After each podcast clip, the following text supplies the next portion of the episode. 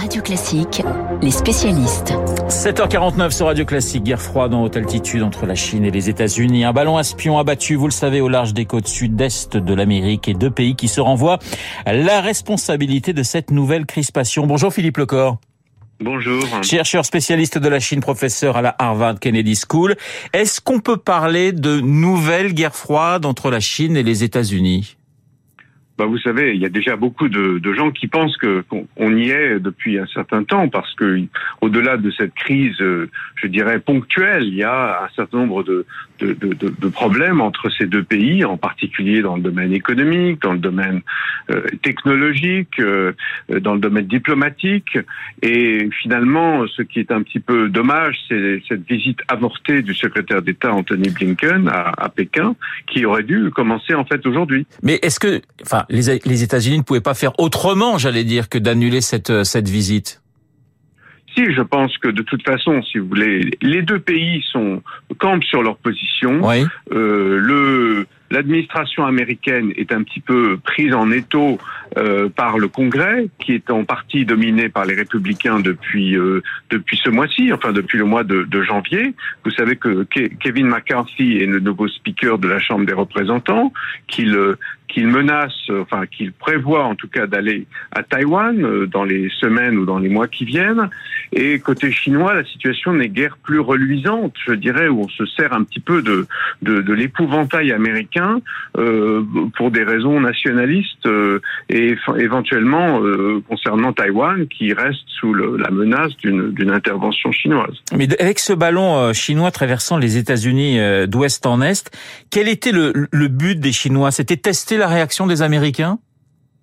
Écoutez, c'est très difficile à comprendre parce que, si vous voulez, la Chine euh, asticote, je dirais, en permanence le, les États-Unis et leurs alliés, y compris Taïwan d'ailleurs, où il y a déjà eu des ballons similaires, notamment en 2021. Mais si vous voulez, envoyer un ballon euh, sur le territoire américain, ça n'est pas vraiment quelque chose de très intelligent dans la mesure où il y a, il y a d'autres moyens de d'espionner l'appareil militaire américain. Les satellites, par exemple. Oui à commencer par les satellites, et puis à commencer par la technologie et Internet, enfin et tout ce qui tout ce qui se, se passe euh, par les, les réseaux câblés et, autres, euh, y compris des, de l'espionnage direct euh, dans les universités, dans les laboratoires de recherche. Alors certes, c'est un, ça permet peut-être de photographier d'une manière plus plus stable, plus fixe certains points euh, de, de, de, cette fameuse base nucléaire dans le Montana, mais euh, franchement, je pense que c'était c'était pas le bon moment et les explications chinoises pour l'instant ne euh, euh, laissent vraiment à désirer, au niveau rationnel. En tout cas, Philippe Lecor, ce qu'on a vu, c'est que ça a provoqué des tensions euh, dans la classe politique américaine assez fortes entre démocrates et républicains, puisque certains estiment que Biden a attendu trop longtemps avant de descendre le fameux ballon espion.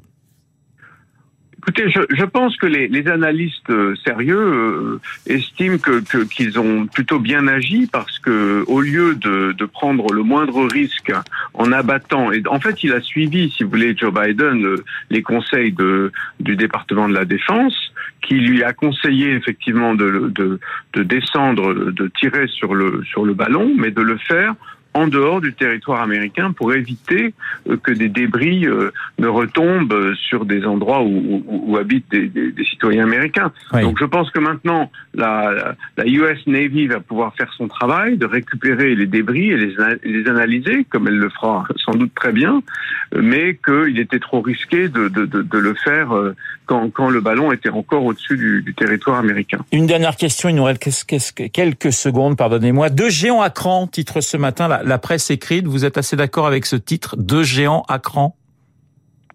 C'est-à-dire que moi, je, je, je, je, pense que ça, fait déjà un, un long moment. Euh, sous, sous Donald Trump, il y a eu des sanctions commerciales, il y a une guerre commerciale qui a commencé. Euh, ça, ça s'est poursuivi sous Biden. Et effectivement, l'arrivée des républicains à la Chambre des représentants euh, aux États-Unis fait que les choses vont se tendre côté américain. Côté chinois, on a eu le 20e congrès du parti et on a une situation euh, économico-sociale qui n'est pas bonne, avec un, un régime un peu aux abois. On ne sait pas très bien ce qui se passe. Et le fait que cette décision ait été prise avec ou sans l'accord du numéro un chinois, en tout cas, euh, vous savez que le système est assez opaque, euh, n'est pas un bon signe, disons, pour le, le, retour des relations diplomatiques entre ces deux pays. En tout cas, la visite du secrétaire d'État est, est, reportée s'inédier euh, et, et, ça ne ça ne ça n'encourage pas euh, à la reprise du dialogue. Merci Philippe Lecor d'avoir été ce matin dans, dans les spécialistes. Philippe Lecor, spécialiste de la Chine.